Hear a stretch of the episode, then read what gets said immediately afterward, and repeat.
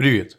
Вы включили подкаст про хоккей, подкаст, в котором я, Евгений Загорский, обозреваю самые интересные события эн ха эл, анализирую, играюсь с дата-сайенсом и мемами. До начала сезона осталась лишь одна неделя, а нам остался лишь один дивизион. Мы двигаемся дальше на запад и едем к тихоокеанским командам. Но прежде чем начну, у меня есть две просьбы. Во-первых, подписаться на телеграм-канал про хоккей, ссылка есть в описании. А во-вторых, рассказать о подкасте и хоккее всем своим друзьям, знакомым, родственникам, да кому угодно, чтобы нас стало еще больше. Спасибо. А начинаю я со своей любимой команды Тихоокеанского дивизиона, он же Ванкувер, он же команда страданий, боли, неудачных прошлых сезонов, где был один и тот же паттерн. Команда проваливалась в начале сезона, а потом пыталась догнать, не попадала в плей-офф, и так заново и заново. В прошлом сезоне еще была драма Брюса Будро, когда тренера довели до такого психического срыва, отстранили очень странным способом, и сложилась очень плохая атмосфера в коллективе, которая до этого была на волне всех неудач, а с непонятными движениями менеджмента стало еще хуже. Там произошел обмен бывшего капитана Бо Хорвата, который не выражал никакой симпатии, ну, такой настоящей искренней симпатии и преданности к Ванкуверу, и поэтому он отправился в Нью-Йорк Айлендерс. На смену Брюсу Будро пришел новый тренер Рик Токет, который занялся выстраиванием защиты, и делал это весь остаток прошлого сезона. У него вроде бы получалось, но тут нужно взять в контекст, что расписание у клуба оставалось довольно легкое. Они не попали в плей-офф, но Ванкуверу там как бы и делать пока что нечего. Хоть шансы на выход с вайлдкарта в ближайшие годы у Ванкувера есть, и об этом даже говорит Data Science и показывает цифру в пятьдесят два процента и прогнозирует девяносто два очка команде. Окей. Про изменения Ванкувера. У Ванкувера очень сложное прошлое, и там было очень много ошибок на уровне ген-менеджмента. Неудачные подписания, неудачные драфты, обмены. И поэтому клуб расхлебывает это до сих пор. У Ванкувера проблемы с зарплатной ведомостью. Команда топ шесть лиги по худшим показателям место под потолком зарплаты. И ко всему этому пришли в том числе за счет выкупа контракта Оливера Экмана-Ларсона. Получили штраф на два с половиной миллиона, который будет действовать еще до двадцать пятого года. Итого Ванкуверу плохо. Но они что-то делают, и они пытаются пересобрать защиту. Поэтому они попрощались с Итаном Бэром, Трэвисом Дермонтом, Кайлом Буроузом и вратарем Кольном Деле. Взамен они получили Карсона Соуси, Иэна Кола, это в защиту, а также нападающих Тедди Блюгера и Пьера Сутера. Блюгер уже показывает результат в предсезонке, поэтому очень интересно будет смотреть за ним в сезоне. Но все эти игроки пойдут в ботом шесть и займут не самые ключевые позиции, потому что основа у Ванкувера все так же. Есть Петерсон, есть Хьюз, есть Миллер, Кузьменко и Демко.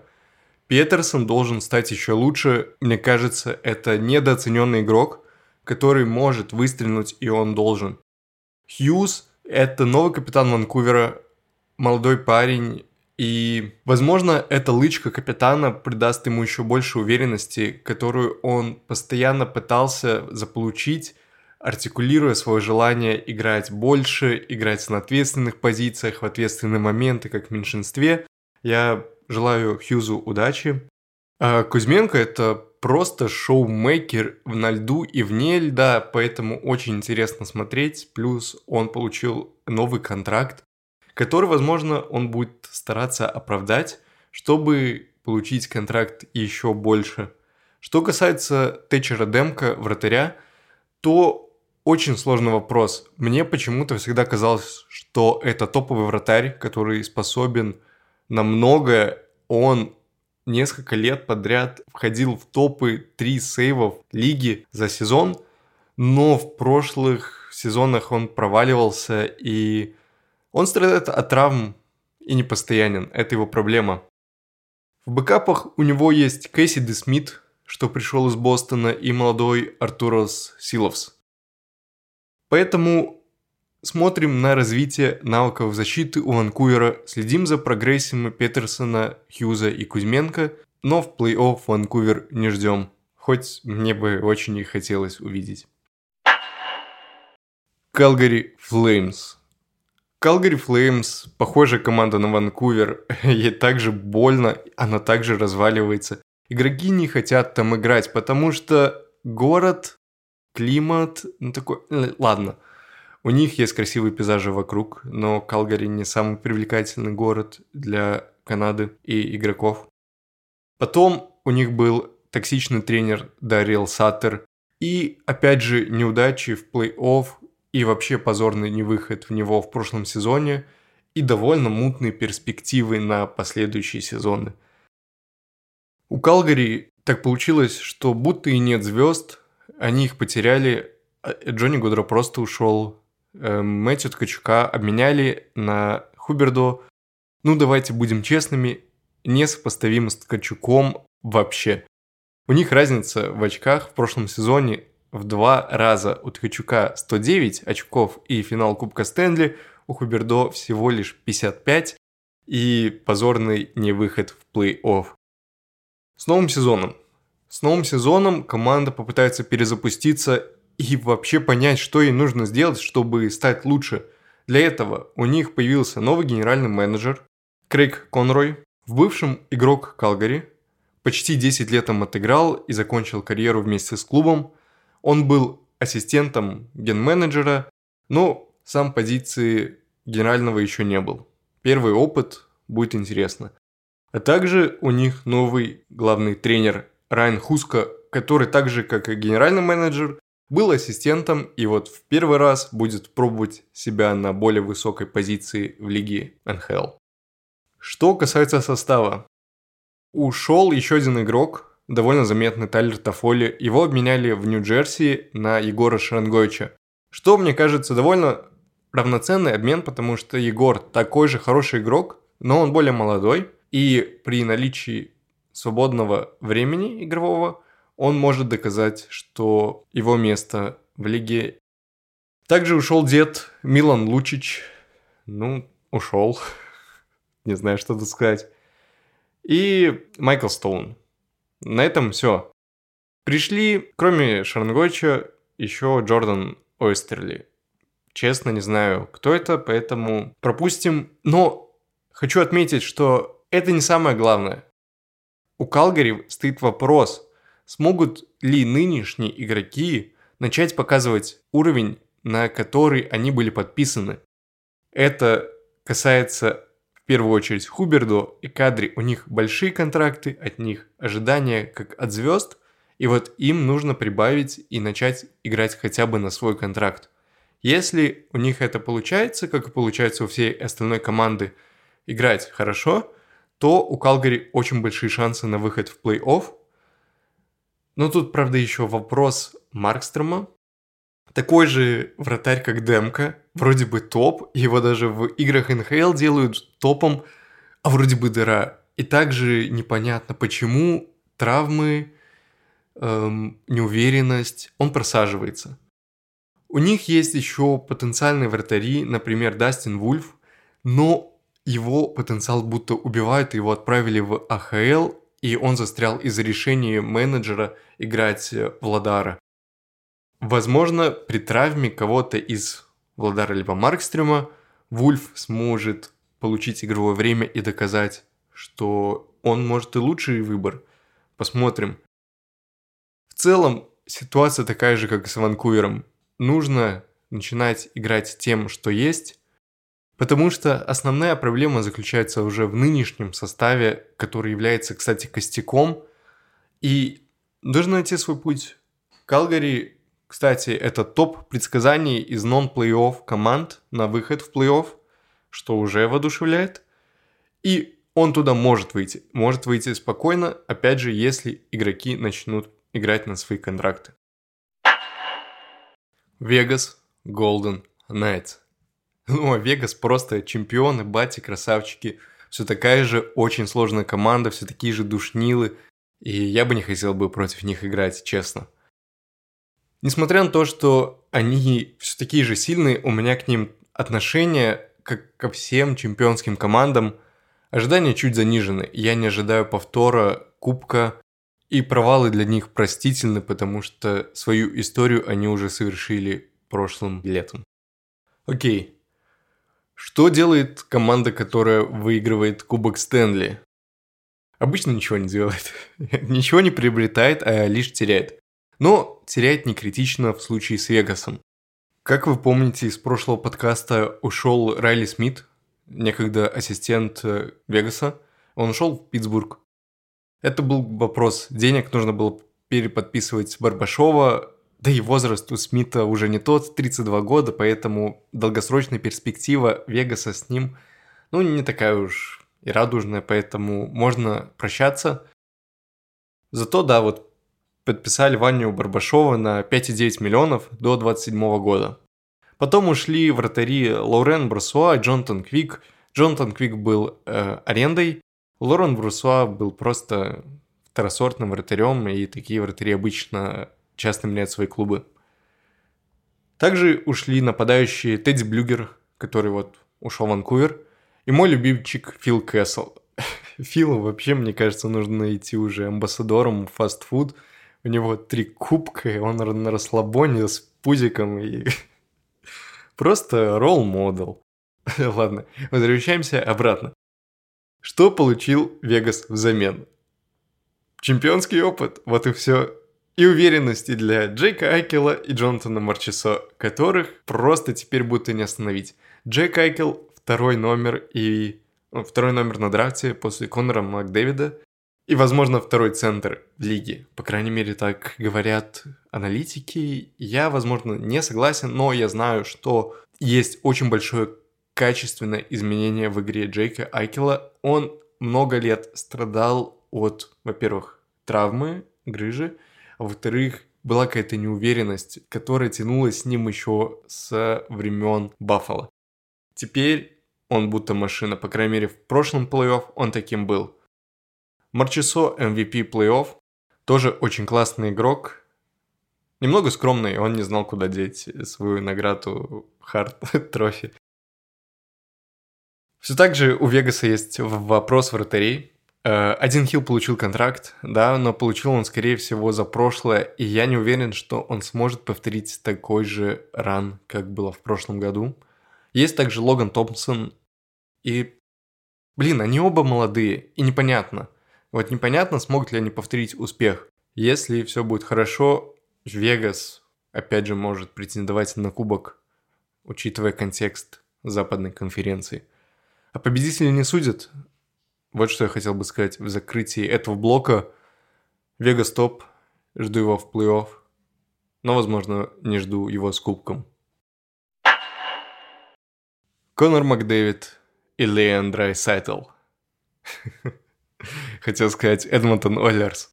Но давайте будем сами собой честными. Эта команда реально вот практически двух человек. Еще можно добавить Ньюджина Хопкинса. А почему я так считаю? Блин, да потому что Конор в прошлом сезоне сто пятьдесят восемь очков. Леон сто двадцать восемь очков. Ньюджин Хопкинс сто четыре очка. Это вау. И Ойлерс на самом деле очень сильная команда. Это второе место конференции в прошлом сезоне. Это сто девять очков. Это вылет от чемпионов Кубка Стэнли. И да, там Вегас был сильнее, но если Ойлерс удается собрать качественную защиту и выстроить ее, то она спокойно претендует на Кубок Стэнли уже в следующем сезоне. Потому что нефтяники – это крутая и сильно атакующая команда, это лучшее нападение, это лучший пауэрплей, внимание, во всей истории лиги.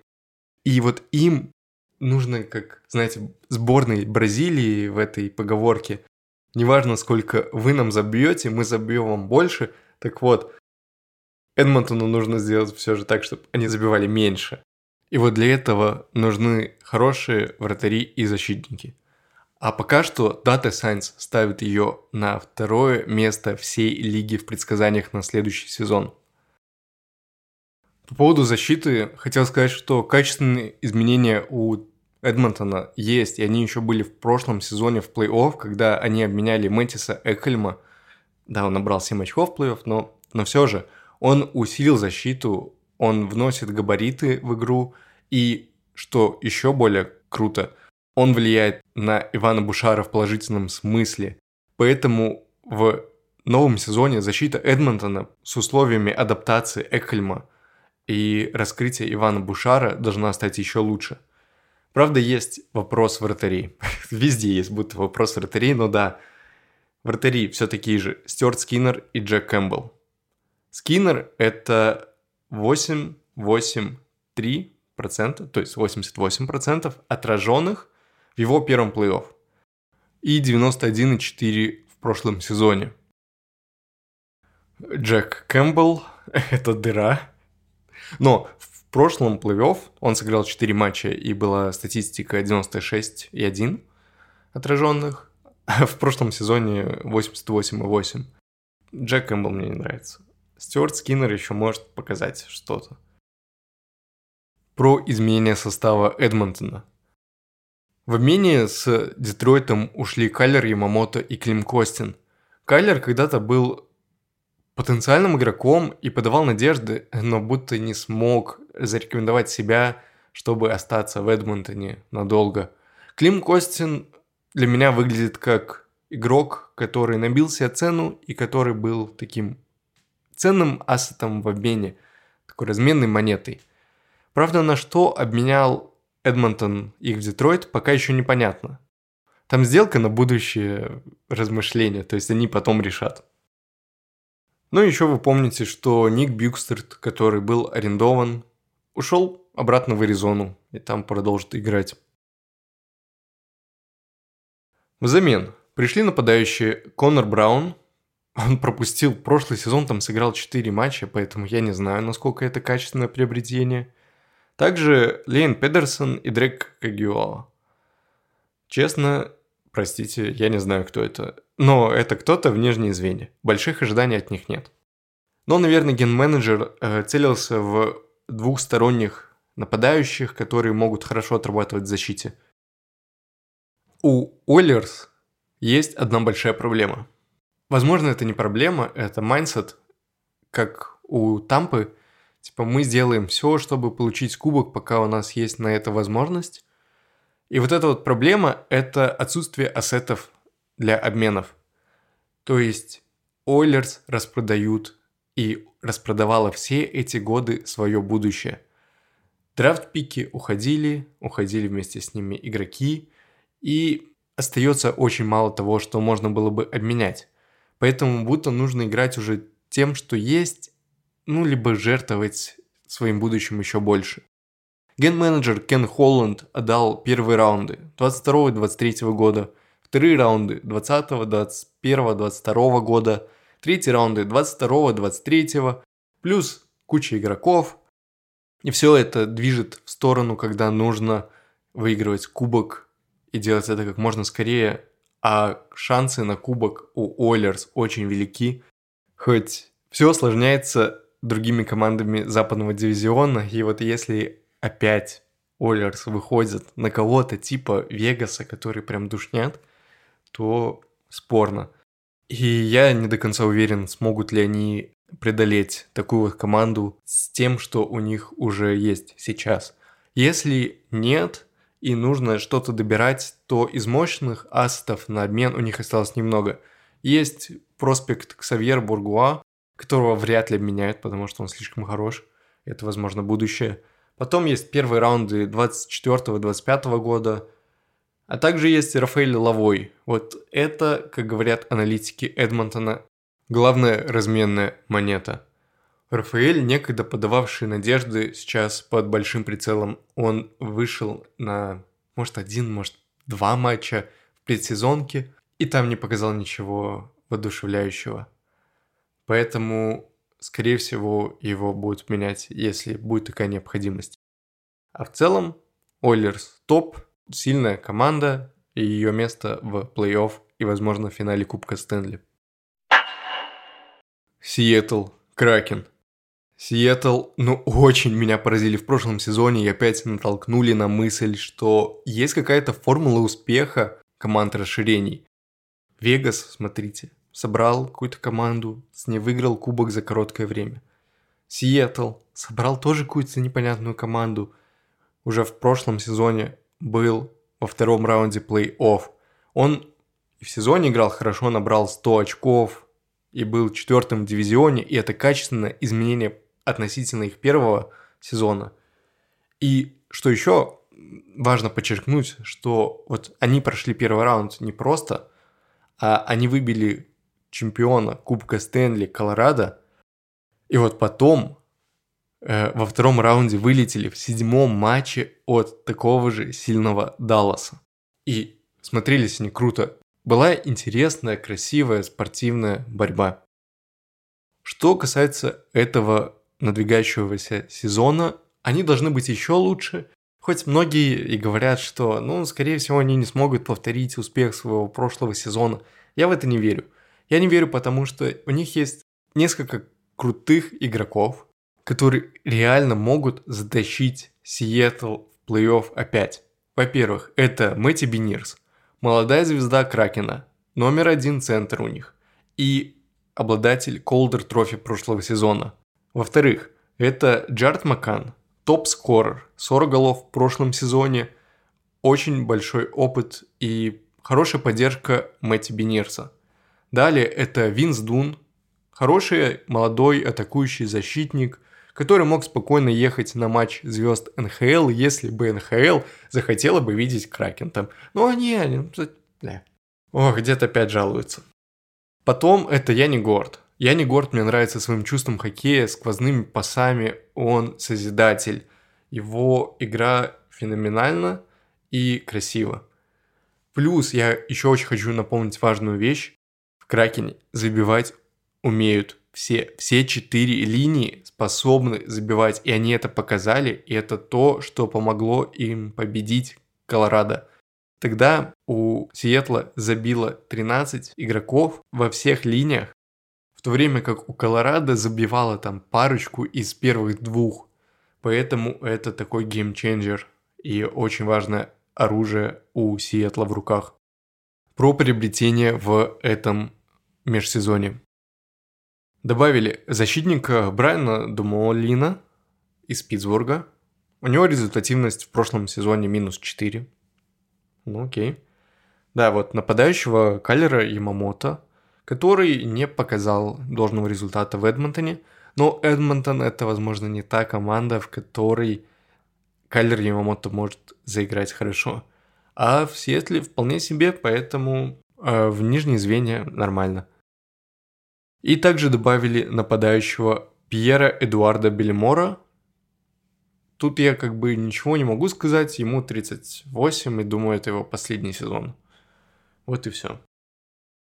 Для Сиэтла это очень важный сезон, и очень важный сезон в плане игроков и менеджмента, потому что следующим летом им нужно будет много кого переподписывать. Среди игроков это Бенирс, претендует на очень большой контракт, это Эберли, это Вейнберг, это Шульц, это Драгер. Поэтому нужно понимать, с кем идти дальше и как. И будет интересно посмотреть. Будет интересно посмотреть в сезоне, в плей-офф и в межсезоне. Если я уже говорю в этом подкасте про вратарей, постоянно типа такого, это главный вопрос, то у Кракена пара вратарей все такая же. Это Грубауэр и Драгер. И для них будто нужно просто держать планку, и этого будет вполне достаточно. Грубауэр уже всем доказал, и доказал в первую очередь себе и Колорадо, что он хороший вратарь и может играть хорошо. От него большего как бы и не надо. Продолжает играть на том же уровне, этого достаточно.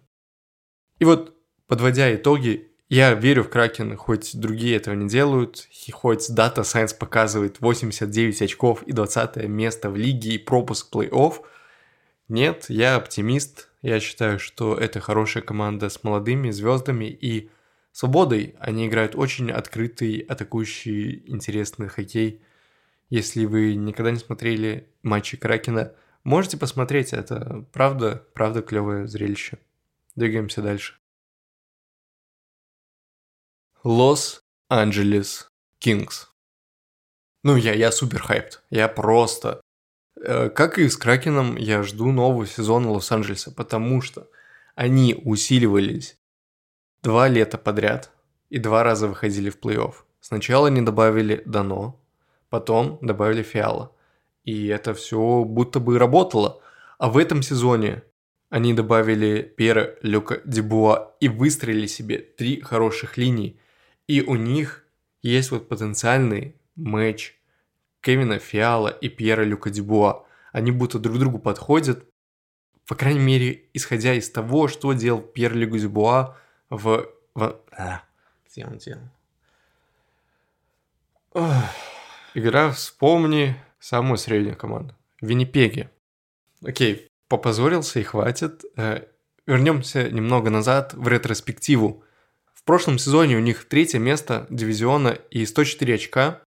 Они были вторыми в лиге по большинству. После Эдмонтона играли тоже интересно, но вылетели в первом раунде. Я верю, что Лос-Анджелес может зайти дальше. Но его проблема, опять же, это соседство с очень сильными командами Эдмонтоном и Вегасом. Там такая пачка, что через нее сложно пройти, даже если у тебя три хороших линии. И... выходить на вот такие вот команды в первом раунде очень больно. Весь потенциал может просто так пшу, испарился. Но Лос-Анджелес работает над собой, добавляет клевых игроков, которые будто бы работают, правда и теряют игроков. Ушли Алекс и Фиала, он мне нравился. Габриэл Виларди, он не очень нравился. Шон Дурзи тоже нравился.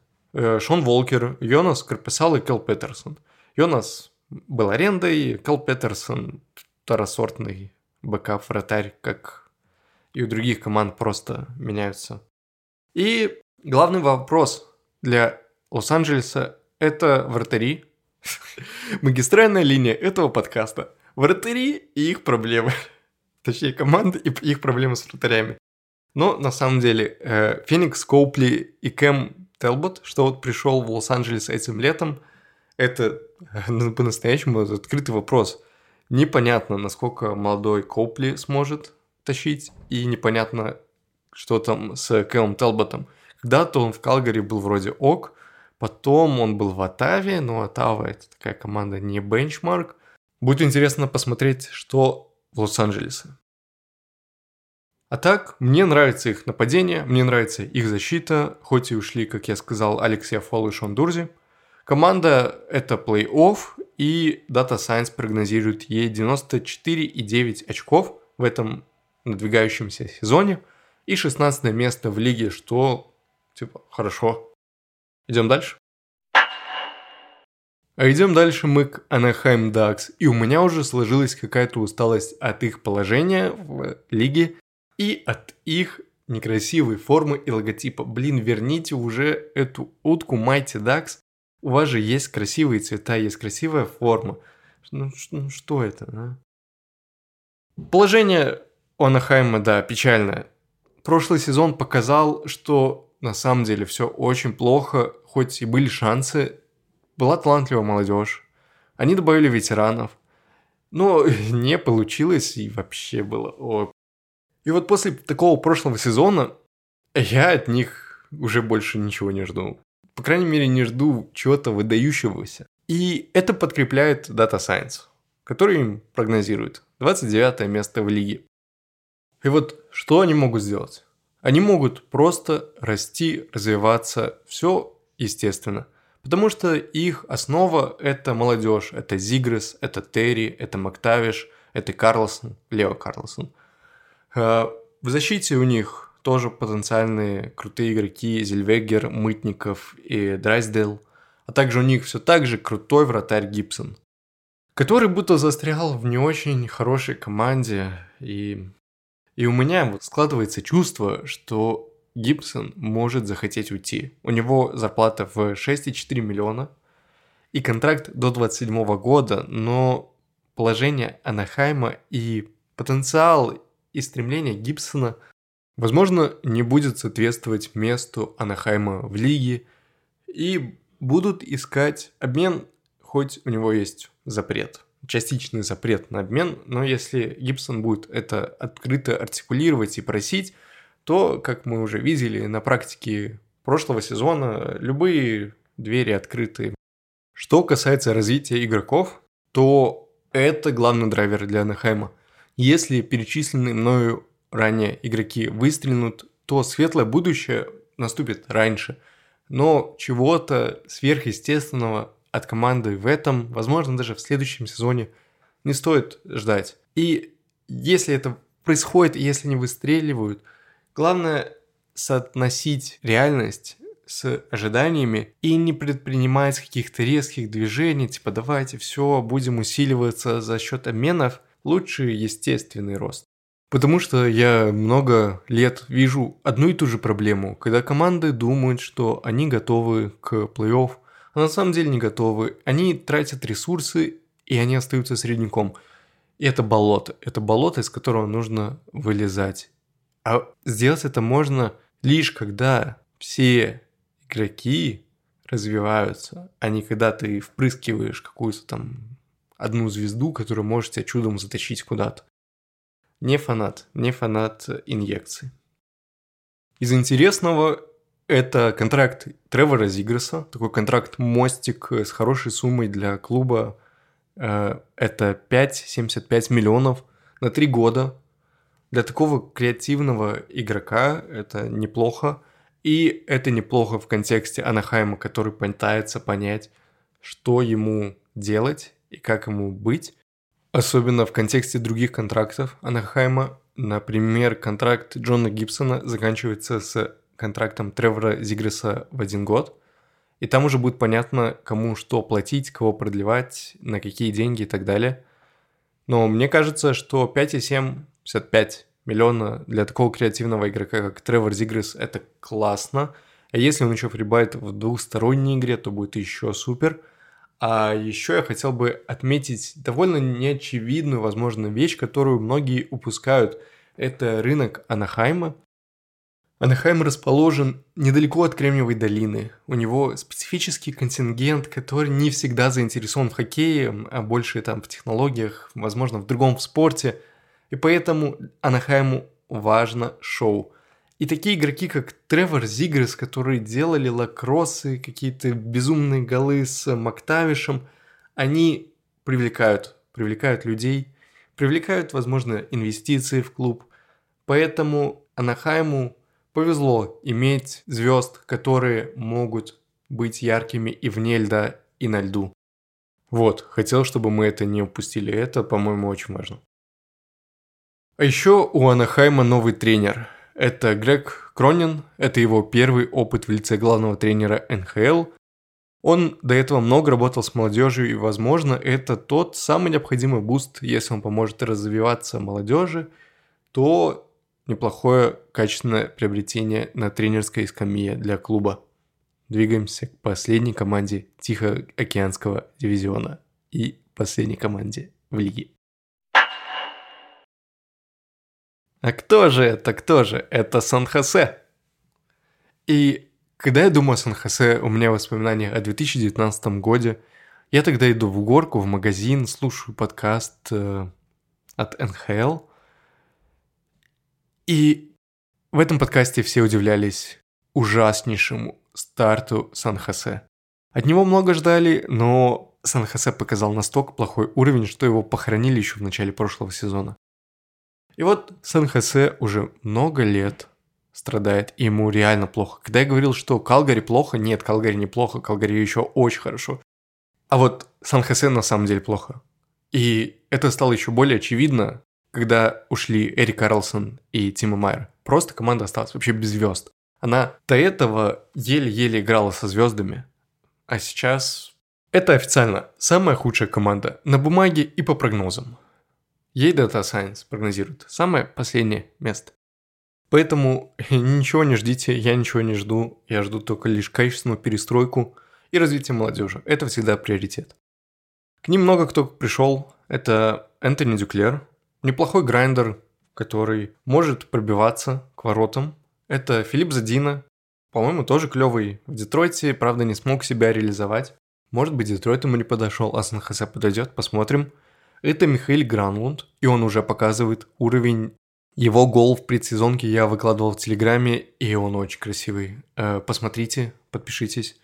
Также пришли Майк Хоффман, Джек Рутта и вратарь Маккензи Блэквуд. Для Маккензи Блэквуда это вторая возможность. Мистер Травма.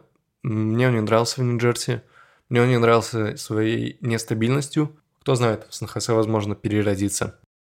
Подводя итоги, для Сан-Хосе бенчмарк лишь один. Насколько станет лучше молодежь. На этом нужно сфокусироваться. Вот так вот. Итого, мы с вами прошли все тридцать две команды эн эйч эл и проанализировали их положение перед сезоном двадцать три двадцать четыре, а он уже начинается на следующей неделе, и я безумно этому рад. В следующем выпуске подкаста будем делиться первыми эмоциями о начале сезона, кто как сыграл. Пока что в предсезонке это было сложно понять, они там миксуют составы, там играет третий состав в перемешку с первым.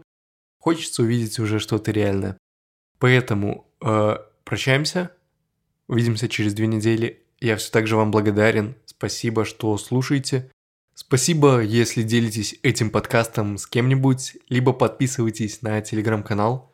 Я всем вам там рад. Это был Евгений Загорский, это был подкаст про хоккей. Услышимся. Пока.